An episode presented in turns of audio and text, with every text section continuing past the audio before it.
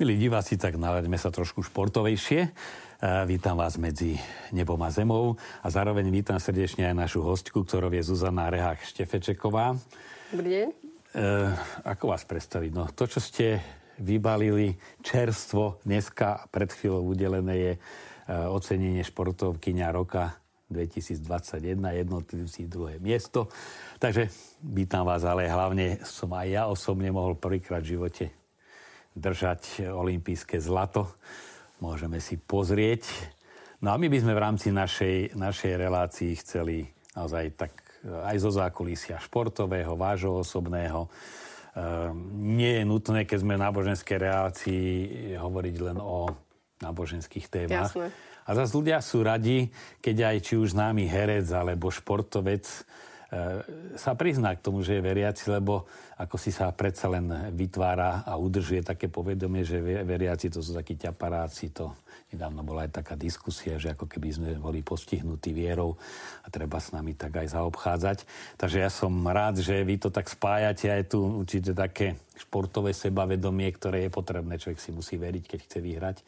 Bez toho to nejde. Bez toho to nejde, ale je také prirodzené aj, aj to náboženské vedomia. A ja hovorím, že ani bez toho to nejde. No, tak keď sa to spojí, tak je z toho, viete čo, aj zlatá medaila. Presne. No, takže ďakujem, že ste prišli medzi nás. No a by som začal od detstva a jednak aj teda trošku, aby ste nám o sebe povedali a ako sa tam vplietal šport, či to prišlo nejakým krúžkom alebo postupne. Tak ono, dá sa povedať, že naši nás vedli k športu od malička. Tak, jak som od 4 rokov treba zlyžovala, teda, že nás brali už pomaly na, akože učili nás lyžovať, bicyklovali sme, tak vlastne v 5 rokoch ma naši prihlásili najprv na tenis, kde som vlastne chodila nejaké 3-4 roky. Veľmi ma to bavilo, len jediná fáza, čo ma teda nie, že nebavila, ale nemala, nemala som na to tú fyzickú zdatnosť, to behanie. Takže to sme tak postupne sme od toho odišli. Potom som si sama vymyslela, teda prišli do školy, že otvára sa volejbalová trieda na inej škole a tak hovorím, OK, tak vyskúšame, jasné, poďme do toho. No ale tak eh, keby ste ma vedeli postojačky, tak viete, že môžem byť tak nahrávačka jedine. Takže a tiež to bol kolektívny šport a poviem, že išlo mi to ešte horšie ako ten tenis. A zistila som, že v kolektívnom športe je to super na zašívanie sa.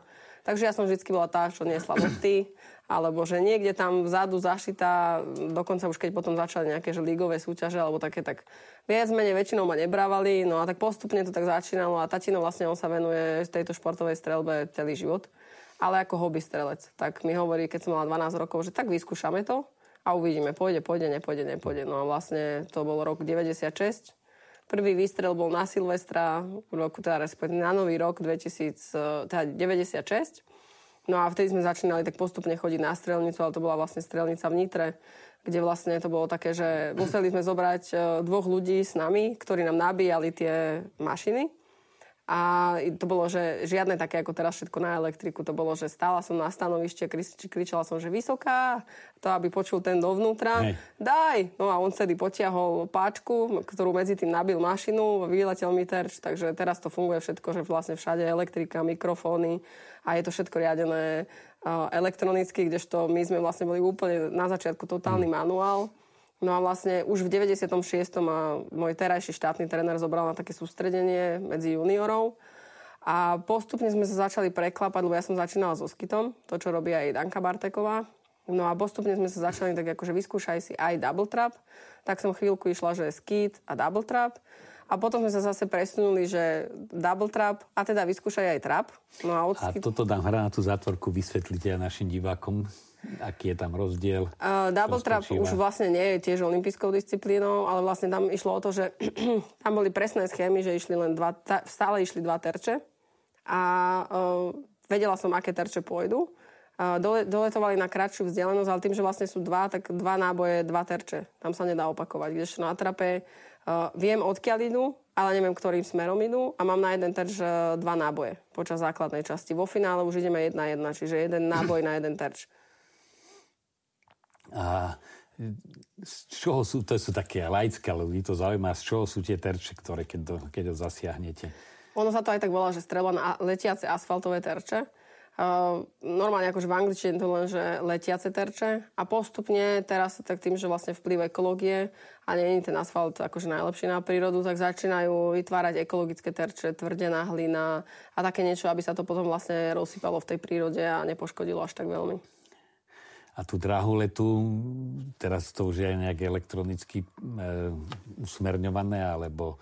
No, my máme vlastne, dá sa povedať, že na každom st- st- máme 5 strelišť, a 15 metrov pred nami je 15 mašín zakopaných. To znamená, že uh, pred jedným strelišťom sú 3 mašiny. Čiže ja vlastne, keď sa postavím na strelište, uh, na stanovište, tak neviem, že ktorým smerom ten terč pôjde odo mňa. Že či pôjde rovno, doprava, doľava. A to už je všetko riadené automat, akože automaticky elektronikou. Ja mám pred stanovišťom mikrofón, kde si ja vlastným hlasovým povelom dávam signál, kedy ten terč má vyletieť. Uh-huh. A je viac menej viac nastavenie, tuším 9 tabuliek, že mne v tabulke treba z číslo 1 ten terč doprava ide 45 stupňovom uhle a má výšku 1,5 metra. Čiže vlastne on je taký, že veľa ľudí má problém napríklad, keď príde prvýkrát na strelnicu, že ho ani nevidí. Že nezaznamená, že ten terč vyletel. Ale napríklad v tabulke 6 trebárs, tak vlastne ten istý terč doprava má 35 stupňov a 4 metre výšku. Čiže vlastne toto je to, čo sa všetko vlastne nastavuje pred súťažou. To sa najprv vylosuje, aká tabulka tam bude a vlastne večer pred, pred súťažou sa to nastaví. Ale všetko ostatné už potom je automatika. Koľko je tu talent a koľko aj tá drilovačka, lebo keď človek chce zabehnúť určitý, za určitý čas, ja neviem, stovku, musí mať isté aj predispozíciu, ale musí na sebe pracovať. Ale tu e, koľko hrá to taký, taká nejaká vrodený, ako je niekto proste vie trafiť alebo zamieriť a koľko sa to dá nacvičiť? Ja hovorím, že u mňa je to tak 60 na 40 talent a robota. Ale ono je to veľmi individuálne, to záleží od toho. Je napríklad, mali sme kopu športovcov, ktorí boli obrovské talenty, ale nezapojili tých zvyšných 30% tej práce. Alebo teda možno 20%. Že existujú aj väčšie talenty, ale ten talent stačí po určitú dobu dajme tomu botu juniorskú, ale už potom, keď sa treba presadiť medzi mužmi, tak uh, treba viac na tom pracovať. Ja som mala to, tú výhodu, že môj tréner vlastne ma už ako juniorku staval do žien, pretože tým pádom sa znížili očakávania, moje vlastné, a dokázala som lepšie strieľať bez tlaku a tým pádom som dokázala viac uspieť medzi ženami. Ale je to, Samozrejme, že vtedy to bolo proste, ja, wow, áno, talent, pracovali sme na tom, ale tá tvrdá robota vlastne príde až neskôr, až keď sme kvázi na, tej prelom, na tom prelome reálne junior muž, alebo teda juniorka žena, čiže nejakých 20 rokoch, ale ja hovorím, že ja mám pocit, že ma to každým rokom stojí viac a viac úsilia viac a viac roboty, aby som im stíhala tým mladým. Mm, a na Slovensku už máte teraz strelnicu, na ktoré sa vám dá trénovať kvalitne? Nie, žiaľ. Máme tri strelnice na Slovensku. Kvázi najväčšia je v Trnave. To je takéto národné, naše národné športové centrum. Tam sú dve strelišťa. Potom v Sielnici máme jedno strelište, druhé sa aktuálne buduje. A ešte v Jaslovských Bohuniciach máme jedno. A teoreticky na organizáciu Svetového poháru by sme ich potrebovali 5. Čiže my keď dáme dokopy tri strelnice, máme 4 strelišťa Takže keby sme chceli robiť sveťák, jednak nemôžeme. A druhá vec, že museli by sme tých ľudí rozvážať medzi Zvolenou a Trnavou a Jaslovskými bohunicami. Takže ja sa priznám, že najčastejšie a najradšej trénujem v zahraničí. Čiže u nás je takéto gro, tá matka toho celého v Taliansku. Tam je to také, že máme napríklad hore na severe, máme také, takú oblasť, kde chodievame, kde napríklad, že najväčšia strelnica v Európe je práve toto miesto a tam je tých streliš 12. Čiže oni vedia naraz uskutočniť súťaž mužov a žien na 5 a 5 strelišťach. Čiže to je, ale to je zase jasné, že to je také výnimočné. To je jediná strelnica takáto veľká. Ale treba z okruhu 40 km od tejto strelnice ďalších 5 strelníc, kde by mohli organizovať svetový pohár. Okay. Takže pre nás je to také, že to je pre mňa také to, že keď chcem ísť trénovať a chcem sa dobre pripraviť, tak do Talianska. To asi majú v krvi tí Taliani. Ja som málo kedy videl Taliana strieľať, polovníka, ale keď som chodil na turistiku, tam tých nábojníc toľko, síce aj brokovnicové, ale teda oni strašne radi strieľajú. Aj strieľajú, ale oni majú aj to všetko vlastne. Ja keď sa zoberiem, puška je talianská, strelivo je talianské, vesta je talianská, okuliare sú talianské. Uh, toto som kúpila tiež v Taliansku.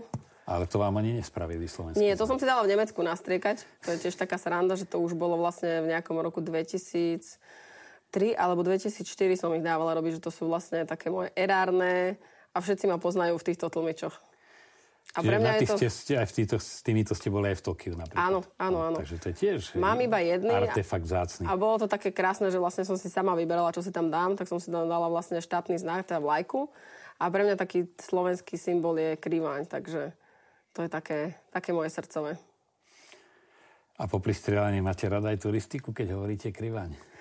Nebola som tam, sa priznám. Ja som skôr taký, nazvime to, že lanovkový turista že ideme tam, ide tam aj lanovka? Respektíve, akože nájdeme si čas, nie, nie je to veľakrát, možno, že niekedy to je raz, niekedy dvakrát do roka, že nie, nie sme takí, že turisti, turisti. A samozrejme, že tým, že momentálne máme deti, tak je to skôr také, že buď musíme ujsť, alebo sú to len také prechádzky. Na to už ste prešli do tej témy, ktorá aj mňa zaujala, aj tak osudová asi u vás, hlavne tá situácia, keď zrazu bolo na výber, som tehotná a Olympiáda a zrazu oni kvôli vám, to hovorím v úvodzovkách, odložia majstrovstvo sveta, Olympiáda?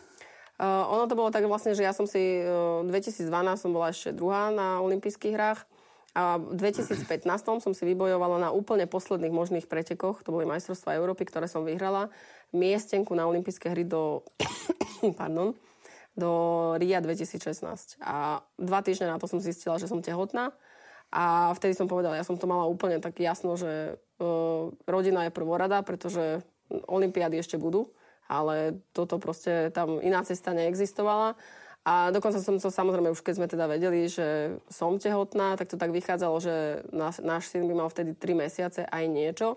A to som si povedala, že proste nie som ochotná cestovať cez celý svet. Viem, aké sú podmienky na olympijských hrách, čiže oni by vlastne so mnou v dedine treba nemohli byť musela by som bývať mimo dediny, to tým pádom pre mňa si hovorím, že to nie je olympiáda. A zase s trojmesačným babetkom ísť na opačnú stranu sveta, tak to sme mali úplne jasné, že OK, že tak toto nie. No a vlastne tým pádom moja, moje miesto sa presunulo, najprv to malo ísť na moju kolegyňu, nakoniec to išlo uh, na chalana, čiže sa to prehodilo na tú istú disciplínu, len mužskej kategórii.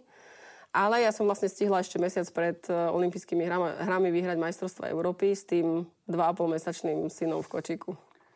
Dobre, no a jak často, ešte k tej predchádzajúcej téme, keď sa vrátim, že v rámci týždňa, koľko asi času potrebujete venovať tréningu?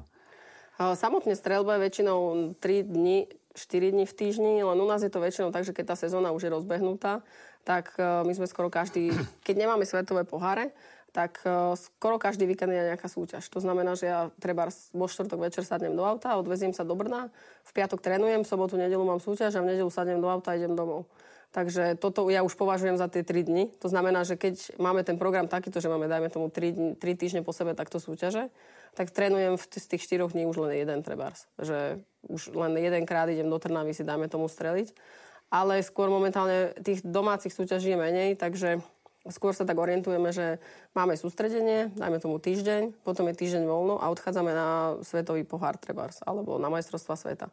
Takže my to máme skôr také ja, mám, ja osobne, a ešte momentálne aj tým, že máme deti, tak radšej to mám tak, že radšej odísť na týždeň na sústredenie, byť tam s deckami, uh, robiť to, čo tam mám robiť. Pretože keď, pre mňa, keď uh, tréning v Trnave znamená, že ráno zaviesť deti do škôlky, uh, ísť domov, zobrať si pušku, odísť do Trnavy na strelnicu, rýchlo, rýchlo odtrénovať, lebo chcem stihnúť ešte nejaký obed, ešte predtým, ako pôjdem pre deti do škôlky. Hm. Takže on ten čas na tej strelnici nie je tak využitý, ako keď trebárs, e, keď si spomeniem najmä tomu na to Taliansko. Tak tam sa ráno zobudíme, máme sa nájsť a ideme na strelnicu. Je to úplne jasný program. Prípadne, keď deti teda, keď je dohoda. Oni väčšinou, ja som si napríklad pred Olympiádou plánovala, že pôjdeme do Talianska a bude tak, že ja budem chodiť na strelnicu, oni na pláž a že teda po obede na večer budeme spolu. No a tak po prvom dni to bolo tak, že teda takto sme to mali. A druhý deň, že ja že idem na strelnicu a moje deti, že aj oni. A ja, že však vy môžete ísť na plat. Nie, oni idú na strelnicu. Takže my vlastne celý ten čas trávime spolu na strelnici. A ja viem, že som tam práve na ten tréning. A výhoda je, že samozrejme, že jednak manžel mohol tento rok chodiť so mnou. Tak to bolo úžasné, že bol na materskej dovolenke. A druhá vec je, že všetci správcovia strelníc na celom svete majú vzťah k deťom. To znamená, že v Sielnici máme napríklad správcu, ktorý ich vždycky zoberie, zabaví, e, majú tam kosačku, traktor, všeličo možné, čo tie deti zaujíma. Ja práve presne tu trikrát pol hodinu alebo trikrát hodinu mám ten čas sama pre seba, pre ten tréning. kdežto oni majú teda tento program a nemusíme odtiaľ sa rýchlo ponáhľať niekam, vyzdvihnúť toto, už potom máme zase ten čas spolu po obede, že sa treba ideme kúpať alebo ideme niekam do nejakej herne večera a zase ráno sa to celé opakuje. Takže ja hovorím, že ja mám radšej takéto sústredenia.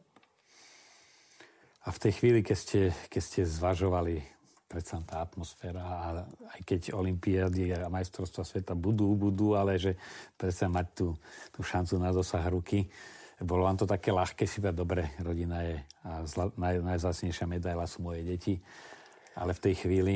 V tej chvíli úplne, ja som to mala úplne jasno, pretože pre mňa aj e, vlastne kvalifikácia na Olympiádu a rodina, respektíve tehotenstvo, boli úplne v rovnakej pozícii, že pre mňa, keď som zistila, že, že som tehotná, tak absolútne pre mňa celá Olympiáda zhasla a to podstatné Uh, ja som to aj tak povedala trénerovi, že proste ja, to, toto bol môj cieľ, tento, jeden z dvoch cieľov, ktoré som si dala, že teda chcela by som veľmi uh, si založiť rodinu, ale samozrejme, že ako športovkynia to je jasné, že kvalifikácia. Ale keď už toto potom prišlo do kontaktu, tak tá rodina to, to v tom momente pre mňa to bolo úplne jasné. On sa ma opýtal, že a čo Rio? A ja, že hľadaj si niekoho iného. A čo tá jasnosť? Lebo niektorí poznám to zápasia, keď ani nie je tak výrazná šanca tá kariérna, ako je e, Olympiáda na dosah ruky, alebo medaila dokonca, ale e, že to olutovať nejaký postup, aby e, majú s tým problém. Uh, takto, ja som, ja poviem tak, že mne zvonili biologické hodiny už 4 roky predtým. A podarilo vlastne, našla som si najprv priateľa, potom sme sa vzali a proste to založenie rodiny pre nás bola totálna, totálna priorita, úplne jasná. A tam pre mňa osobne tam nebolo vôbec o čom diskutovať, mm. lebo jednak dve olympiády už som mala za sebou, dve strieborné medaile som už mala a povedal som si, že nepotrebujem nikomu nič dokazovať, že to, že budem mať rodinu, je niečo pre mňa. Pre mňa osobne, pre náš život ďalej rodinný. No tak ale zase bolo to také poznačené, že ešte vlastne v oktobri, ja som nejakom, na konci júla otehotnela, ešte v oktobri som bola na poslednej súťaži, na konci apríla sa narodil náš syn, na konci mája som už bola na prvom tréningu a začiatkom júla som vyhrala majstrovstvo Európy v Taliansku, kde som bola, že úplne tak som sa strašne tešila, že som naspäť na strelnici medzi tými ľuďmi. Ja som bola, ja, ja hovorím, že jak v siedmom nebi. Že ja som bola úplne kvázi mentálne mimo, lebo som sa tešila, že som sa vrátila na strelnicu, že všetko proste dobre dopadlo a že môžem byť náspäť v tom, v tom vrcholovom športe. Takže ja som moc dlho nezostala sedieť. A na tom súťažení, čo pre vás je také najvzácnejšie? Či ten adrenalín tej samotného, už keď teda eh, ste na svojom poste, alebo celá tá atmosféra toho, aj toho zákulisia tej súťaže, či už majstrovstiev alebo inej, inej súťaže. Čo, čo pre vás je také fascinujúce na tom? Eh, dá sa povedať, že prekonávanie samej seba. Pretože ja hovorím, že do každej tej položky prichádzam inak pripravená. Inak možno mentálne, inak ne, technicky sme stále kvázi na tom istom. Ale každá tá, každá tá myšlienka, dáme tomu u nás veľa rozhodujú myšlienky. Že my, pre nás je najdôležitejšie v tej, v, tom, v tej strelbe tie myšlienky na tie 4 sekundy krát 25 terčov vypnúť že vlastne tá naša posledná príprava, ja hovorím, my sa smejeme, že uh, odvtedy, ako ja zavrem pušku a vypýtam a strelím na terč, tak my by sme v tej, fáze mohli jadrovú fyziku študovať, čo všetko sa nám melie v tej hlave. A najpodstatnejšie je to presne na tieto 4 sekundy vypnúť a naozaj sa koncentrovať len na ten terč. Takže pre mňa je to také, že každá jedna dobrá položka, keď som spokojná sama so sebou, že niekedy je to tých 25, niekedy je to 24, niekedy som rada, že e, to vôbec začína, my sa smejeme, že to začína dvojkou, čiže 20 a viac. Takže e, zlepšovať sa, a udržať sa, ja pre mňa je taká tam, to, to, to hnacie, tá hnacia sila je to, že vlastne udržať sa medzi tými babami, aj keď som už skoro najstaršia v štartovom poli. A ďalšia vec je, že na rozdiel od tých mladých, ja si to chodím užívať. Že naozaj teda nie je to tak, že športovci si nechodia užívať, ale to, že si hovorím, že OK, že máš, to, teda dosiahla si to, čo si dosiahla, majsterka sveta, olympijské medaile, že vlastne už veľa toho mám za sebou. Mám dve krásne deti, a napriek tomu som sa dokázala vrátiť v plnej kondícii, teda v plnej síle, možno ešte silnejšia po tých dvoch deťoch, ako tie mladé, ktoré sú tam teraz. A pre mňa zase ďalšie takéto, to krásne je, že napríklad som vyhrala majstrovstva sveta 2018, ešte sme sa rozstrelovali o to prvé miesto a pýtali sa ma, že, že na čo si myslela vtedy? Že ty si vyzerala taká pokojná a ja, že na čo? Na to, že môjmu synovi je úplne jedno, keď sa vrátim po dvoch týždňoch domov, že či budem zlatá alebo strieborná. Kdežto ona možno bojovala presne o, ten, o, to, o to zlato a bola v úplne, úplne, v úplne inom nastavení, kdežto mne to bolo také, že OK, domov už idem s medailou, uh, už o dva dní budem takto sedieť v lietadle a budem sa tešiť, že už idem na ceste, že som na ceste domov a že jemu je úplne jedno, že akej, akej farby tá medaila bude. A to je proste to uvoľnenie, ktoré ja hovorím, že toto je tá fáza, ktorú si ja užívam. Paralel, lebo som čítal úplne inom kontexte od Jean Gittona, filozofa veľkého, ale e, taký výrok na Margo istej pani, že najkrajšia žena je tá, ktorá sa nepotrebuje snažiť byť pekná. Presne. A že to, to, to, nie, to taká tá ne, neupiatosť, že ja musím vyznieť, asi tu sa to potvrdzuje, že keď človek nie je upiatý, že všetko stojí a padačí a vyhrám, tak tedy je tak, tá disponovanosť ešte väčšia. Toto sa ja snažím presne eliminovať, pretože ja hovorím, že aj teraz napríklad olympijské hry je jasné, že je to dôležitý pretek. Svojím spôsobom je to takých istých 125 terčov ako v Trnave, na Grand Prix Slovakia, alebo jak na Svetovom pohári. Len toto je mediálne viac známe. Viac ľudí to sleduje, pretože Svetový pohár... Z mojej strany sledujú, že moja rodina a pár kamarátov, ktorí našli tú web stránku, ale takto je jasné, že Olympiáda, že úplne niečo mediálne iné.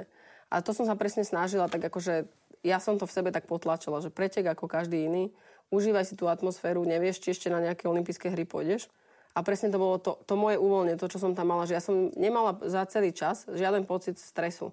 Mala som samozrejme posledná položka, tam už som tak kalkulovala, tam už to bolo, že bude svetový rekord, nebude svetový rekord. Takže tam jasné, že tam už to, už to vo mne hralo úplne inak ako no, ale predtým. človek musí tu žiť, vyhrať, keď ide pretekať, nie? Určite áno, ale nie, ja to nie, snažím sa to tak netlačiť, ani to nikde hmm. neprezentovať, že teda chcem ísť vyhrať, chcem medailu, ale skôr je to také, že jasné, že to vnútro chce, ale stále sa snažiť držať takú tú hladinu toho, že niekde medzi neprílišným chcením a chcením. Akú rolu v tej motivácii pre vás hrá reprezentovanie krajiny? Čo ja neviem veľmi pochopiť, keď si nejakého hráča, sú to skôr tie kolektívne e, disciplíny, že si kúpi. Kúpi si ho nejaké, ja neviem, španielské mužstvo, potom si ho kúpi také mužstvo, že proste je kúpený, aby zahral za nejakú krajinu. A to niekdajšie, že ja reprezentujem Slovensko, proste cez mňa Slovensko sa stane majster sveta, e, sa neraz pri takomto prístupe komerčno vytráca. Ako to vy vnímate? Vidím, že ste si dali symboly Slovenska, neviem, pretože je to náš štátny znak, podľa ktorého vás poznajú, ale aj, aj kriváň. Pre mňa to je toto, keď sa spomenie, tak pre mňa sú to moje prvé reprezentačné šušťaky, ktoré som nafasovala v 1998, keď sme išli na majstrovstva Európy ešte stále ich mám doma odložené, pretože to bolo to, že prvé, kde vtedy to ešte tak nebolo, že Slovakia všade na chrbte alebo tak. Takže to bolo také moje, že prvá vec, ktorú som úplne hrdo nosila, že na chrbte Slovakia, všade som to nosila, akože čo sa týka pretekov, na otváracej ceremoniály, všade to bola tá proste taká tá obrovská hrdosť. A už dá sa povedať, že ako úspešná športovkyňa si to užívam práve na tej bedni. Že svojím spôsobom, jasné, že počuť vlastnú hymnu, je neopísateľný pocit, pretože tam je presne taká tá, tá satisfakcia toho, že dobre, je pravda, že odkedy som mama, tak už aj plačem na bedni, uh, teda na stupňoch výťazov, že je to pre mňa také, že uh, počuť tú hymnu, tak to by som dopriala každému jednému človeku že dáme tomu teraz počas tých olympijských hier, to finále, keď uh, prenášali do sveta, tak máme kamošov v Amerike, kde on mi, ho, on mi hovorí, že nič že sme ho 3 hodinu nepočuli zo, z televízie, len Slovakia, Slovakia, Slovakia. Takže je to také, mm. že... Uh, alebo uh, napríklad mala som aj pár súťaží, ktoré neboli až také úspešné, že nevyhrala som, nebola som, nemala som medailu. Ale tiež mi ľudia hovorili, že, že my sme toľkokrát počuli v tom zázname, že Slovakia, že, že proste toto robí to meno to, to pozitívne meno, to, čo vychádza von. A pre mňa osobne je to presne ten moment, keď uh, stojím na bedni. Keď je to tá hymna, je to najlepšie, mm-hmm. ale už keď tá vlajka stúpa, tak pre mňa už je to, že, že top. My to sputniky my mávame v Svetej Zemi, na to posvetné Genezarecké jazero, keď sa tá loďka vyplaví a vtedy ľudia to nečakajú a sa teraz začnú ťahať slovenskú vlajku a tam zaznie slovenská hymna. Ešte v tom biblickom kontexte, wow. tam, kde Ježiš chytal ryby s učeníkmi, presne tam, tak tiež to býva elektrizujúce. Iným spôsobom ako Jasné. na stupienku výťazov, ale tiež to tam cítime, že zrazu to naše tu v tej Galilei a zaznieva, tak to je krásne. No a teraz trošku e, ten váš rodinný život a náboženský, lebo nie je nutné, aby sme tu spovedali každého športovca, či je aj veriacie, či, ale u vás je to taká črta už pre aj, aj samotným zameraním štúdia ste e, v sociálnu prácu, študovali v Svete Alžbete. E, ako si tieto dve oblasti spájate? Alebo tri. Šport, rodina a, a náboženská dimenzia. Ja hovorím, že to bolo všetko Božie plánovanie, pretože ja som nebola veriaca do 23 rokov. A dobre, s tou, s tou školou, tak bolo to po strednej škole, sa mama mi napýtala, že kam chceš ísť, tak ja, že to je jedno, len nie do Bratislavy. Tak sme našli ekonómiu, tam som sa 3 roky trápila. A potom som si kúpila takú knižku, zase bolo pred takým tým, že môžeme sa prihlásiť na výšku, tak som si tak pozerala a ja hovorím, že zhodou okolností, ale tak to bolo, hovorím, Božie riadenie. Ja som zrovna vtedy spolupracovala s jedným takým detským domom, že zbierala som peniažky, kúpovali sme sladkosti a také, také tá, taká tá mladická snaha, snaha a pomoc. A našla som v tej knižke, že kam na vysokú školu, že misijná charitatívna práca. Tak hovorím si, že fú, to sa dá študovať? No tak som sa prihlásila. Zároveň som sa prihlásila na fakultu telesnej výchovy a športu, kde ma zobrali bez primačiek, pretože som splnila podmienku tretieho miesta na majstrovstvách sveta. A som si tak hovorila, že OK, že misijná charitatívna práca, FTVŠ. Teraz si hovorím, že FTVŠ, ty a atletika, ty a gymnastika. Že všetky tieto veci, keď som si predstavila, že no tak OK, tak FTVŠ necháme tak. A nastúpila som na misijnú charitatívnu prácu. Bolo to, bolo to pre mňa najkrajších 5 rokov, čo sa týka vysokej školy. Pretože ono to tak celé začínalo, že tak nevedela som. Ja ako neveriaca som išla na uh, kresťanskú školu. Tak si hovorím, že fut, že čo bude toto? Ale že však dobre, však vyskúšam. Tak prišla úplne, že prvá prednáška bola s našim kvázi on bol taký náš triedny uh, Lacko Bučko. Oh. A hovorí, že tak, že nebudem ja nikoho diskriminovať, len chcem teda vedieť, že kto nie je veriaci. Tak tri ruky sa zdvihli, ja medzi nimi. On, že OK, a že kto nikdy ešte nečítal Bibliu? Tak už len moja ruka bola hore. Hovorím si, že fú, tak to som teda prišla do partie. Hneď druhá hodina bola, nepamätám si, čo to bolo za predmet, ale učila nás sestra Bujnova. A teraz ja, že to teraz nás každý, každý tento profesor tu bude nejaký, že kňaz alebo reholná sestra. Pre mňa úplne také, že taká, taká panika. Tak ale hovorím si, že OK, pôjdeme do toho. A zrovna v tom čase sa moja sestra vrátila z Nemecka a ona vlastne e, chodili, hľadali si církev. Ona vlastne s manželom boli letnično charizmatici a hľadali si to, tak chodili do Viedne, chodili do Bratislavy, tak potom sa teda usiedli v Bratislave a volávali ma, že to tak poď. Oni sa im modlievali za mňa, aby som sa obrátila. Pre mňa to bolo také, že je, tak viem si predstaviť aj iné veci robiť v nedelu na obed 3 hodiny. A tak hovorím si, že dobre, tak jeden raz tam pôjdem, budem to mať z krku, je fajku, že bola som. No a tam som tam prišla a zrazu to bolo taký, ja poviem, že tak nejaký, možno, že február alebo december. A on zrazu to, čo sme my preberali na tej misiológii, čo pre nás bolo teda akože najprv bolo, že starý zákon, nový zákon, tak ja som to čítala jak, jak knižku, rozprávku. Uh, teda hľadala som za, nič som za tým ďalej nehľadala. Že bolo treba to poznať, poznala som, OK, spravila som skúšku, OK, ale akože nebolo pre mňa za tým nič ďalej. Mm. Bolo to len nejaká kniha. No a teraz sme začali, bola som na tom zhromku a teraz počúvam, že to, toto tam, akože ja viem, že toto tam je napísané, že toto tým chceli povedať. A takže to tak, tak dobre, tak budem chodiť aj v nedelu na prednášku. Tak ja som to zo začiatku som si teda tak brala, že teda to zhromko bolo, že pre mňa uh, pre, ďalšia prednáška, že OK, zaujímavé. No vlastne na tej, hneď na tom prvom zhromku som tam, mali tam taký, že knižný, knižnú, knižný kútik. A tak som na to našla také, že uh, víťazstvo nad strachom od Johna Bevereho. A ja som bola vtedy akože aj, dobre, do dnešného dňa z časti som, ale bola som taký strachoput. Že to strach by hlavne... nepovedal, ale... strach z toho, že neúspejem. To znamená, že, uh, že sklamem ostatných. To, že sklamem samu seba, tak s tým zápasím, ale bala som sa z toho, že sklamem ostatných, už keď som išla na preteky, že keď to zle dopadne. Tak som si kúpila knižku a tam to bolo asi pre mňa takéto asi najväčšie, by som povedala, osvietenie, že vlastne tam v tej knižke bolo napísané, že ak ti Boh dá raz talent, on ti ho nedá na týždeň, na dva, ani na dva roky, že on ti ho dá navždy. Len proste spolu s ním musíš na tom pracovať.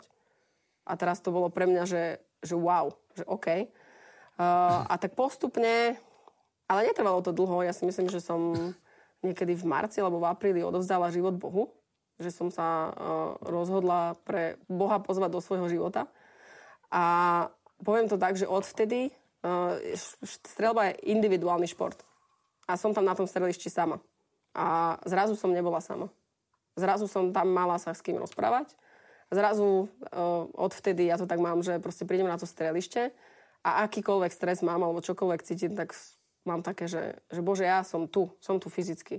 Uh, urobila som všetky tie kroky predtým, ktoré som mala spraviť. Ale že to, aby sme úspeli a to, aby som mala takú tú, tú pohodu, že to už je aj na tebe. Že teraz prichádza aj tá tvoja časť. A je to fajn, že vlastne ja to cítim tak, že odovzdávam to svoje bremeno aj jemu. Čiže my si to tak delíme. Tak to je, no a asi tu je aj to tajomstvo tej odozdanosti, lebo niekedy len nejakou koncentráciou od, odtlačiť všetky rušivé prvky e, je ťažké, lebo sa vtláča, ale keď to človek odozdá. Áno, je to zrazu, ja hovorím, že ja zrazu to bremeno nenesiem sama. Toho, čo, čohokoľvek sa deje, že ono na začiatku to bolo hlavne také, že jemu som nemusela vysvetliť, prečo sa, prečo sa mi nedarilo. A to bola taká proste obrovská úlava. Že on ma bral takú, aká som, lebo tam so mnou bol na tom, na tej streli, na tom strelišti v tom čase. A postupne to tak bolo, že ja som napríklad uh, veľmi som zle niesla neúspechy. Nepostúpenie do finále alebo zlé strieľanie, že proste uh, súťaže, kde som nebola vo finále, som boli pre mňa úplne stratené, plače veľké. A postupne som sa tak, uh, nie že odbremenila o to, ale hovorím si, že OK, aj týmto ma chce Boh niečo naučiť. A musíme len dojsť na to, že čo. Takže aj to tak postupne sa tak otváralo a momentálne to nesiem úplne inak.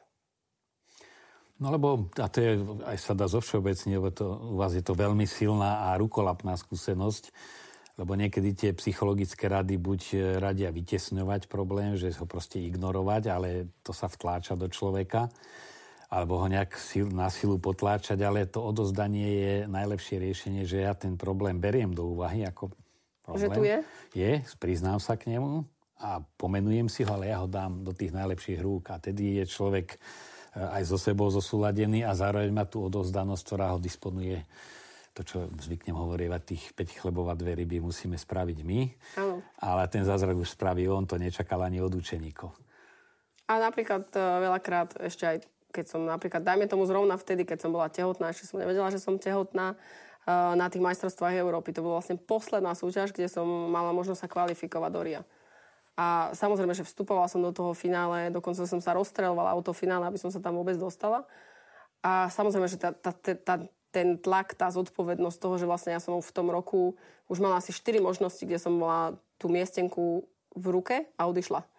Takže to bola taká totálna taká zovretosť. A zrazu uh, som počúvala počas súťaže, teda pred, pred finále, uh, som poču, počúvala od SP Výťaz a on tam je, že kto môže mať viac ako ty, keď máš Boha. A na mňa prišiel taký pokoj, a že, jak sa hovorí, že ja som to tam totálne vymietla. No. Ale to bolo zase ten, že Ale tiež to presne... sa to nedá, že ako by obchodovať s Bohom, že tak Bože, daj mi vyhrať, lebo musí nie, to byť čosi nie, nie. viacej.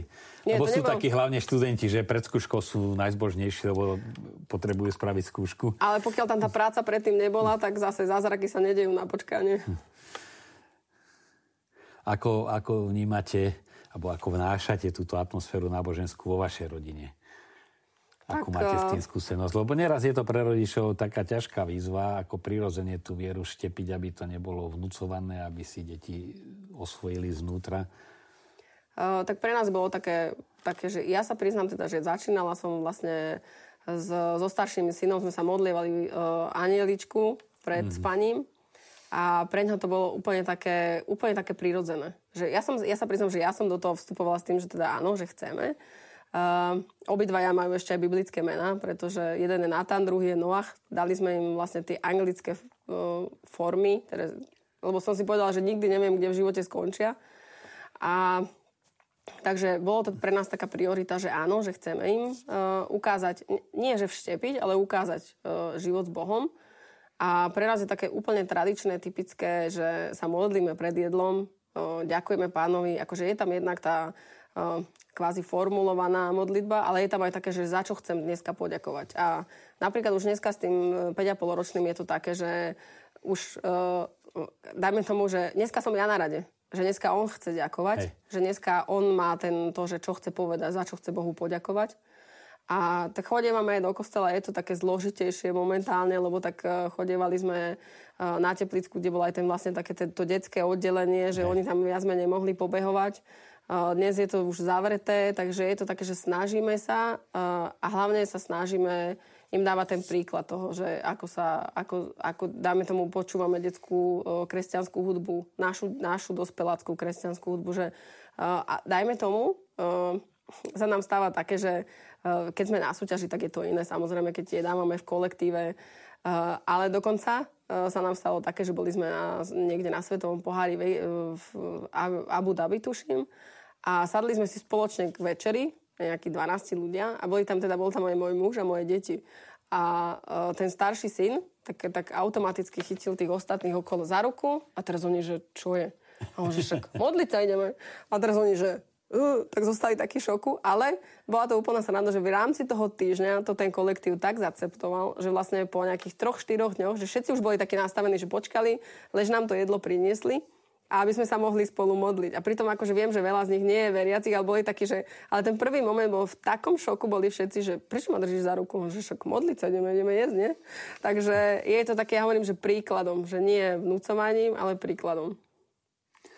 No tam to asi pokulháva, často si to pri spovediach všímam a už roky, eh, keď sa spýtam, že a čo deti, keď sú to starší ľudia, tak povedia, no deti ešte ako tak na veľké sviatky a vnúčata vôbec. Že sa to tak rozriedi a už potom naozaj, keď to deti nezažijú, tak ich deti ešte ťažšie a už potom sa to vytráca. No ale zase vy ste príkladom, že Boh má cestu, že si nájde tých, ktorí aj tí, ktorí tam to, to, ja hovorím, že toto všetko, aj to, že som vlastne študovala tú misijnú prácu, to, že som vlastne presne to, že keď som sa ja dvihla tú ruku, že nie som veriaca, že som bola vlastne v kruhu veriacich. Pre mňa to bolo vlastne viac menej kvázi novinka v tých 22, 3, 5 rokoch, neviem ani 22 som tuším, ale keď som nastupovala na školu.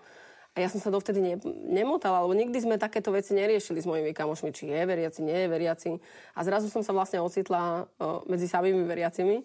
A tak, akože toto, toto obdobie, aj tým, že som sa vlastne obratila, a to boli najkrajšie priateľstva v mojom živote počas tejto vysokej školy, pretože oni mi aj otvárali uh, veľa takých kvázi okienok, čo sa týka Boha a teraz, že vidíš aj, aj toto, lebo pre mňa, že o, jaká, jaké šťastie sme mali, že čo keď to nebolo šťastie? Že oni mi vlastne aj tak pomohli otvoriť a že sme sa, dajme tomu, párka sa nastalo aj, že sme sa modlili pred skúškou, napríklad z ruštiny. že bože, už robola čo?